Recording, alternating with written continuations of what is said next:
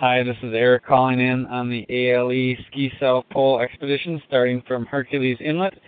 It is day 17 on the trail in Antarctica, and it was a beautiful day 17 in Antarctica. We were lucky uh, to be able to have a morning with no, with very little wind and sunny skies, flat snow, and easy navigating, which we all appreciated very much and ended up covering quite a few miles because of it. We uh, covered our record high of 15.3 nautical miles.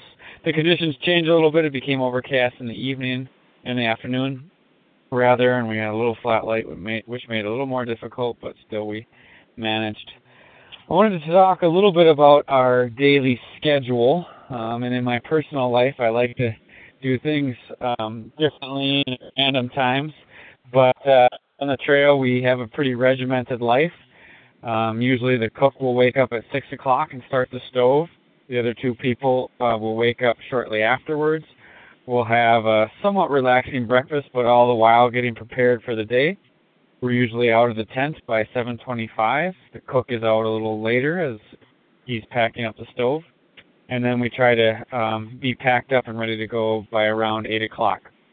We travel an hour and a half shifts and then take 10 minute breaks for the first um, three hours of the day, and then we take an hour uh, long ski, and then we have a 20 or 30 minute lunch break, and then we repeat that whole three shift section in the afternoon, and hopefully get into camp around any any time between 5:30 and 6, depending on what our breaks were like or what time we got going or any other problems that arose on the trail.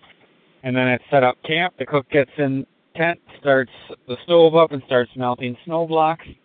The other two people are outside doing outside chores, cutting up snow blocks for drinking water, making a snow wall, securing the tent and sleds. And then hopefully we are all in bed by 10 o'clock, and that's our day. And we wake up the next morning and repeat the exact same process. So just wanted to give you a little insight on our life in Antarctica. We are all doing well and and having uh, actually kind of a, fun time in between the, the difficult times. And again, thanks for listening. Remember, it's cool to be cold. Save the poles, save the planet. For more information, please visit savethepoles.com. Think snow.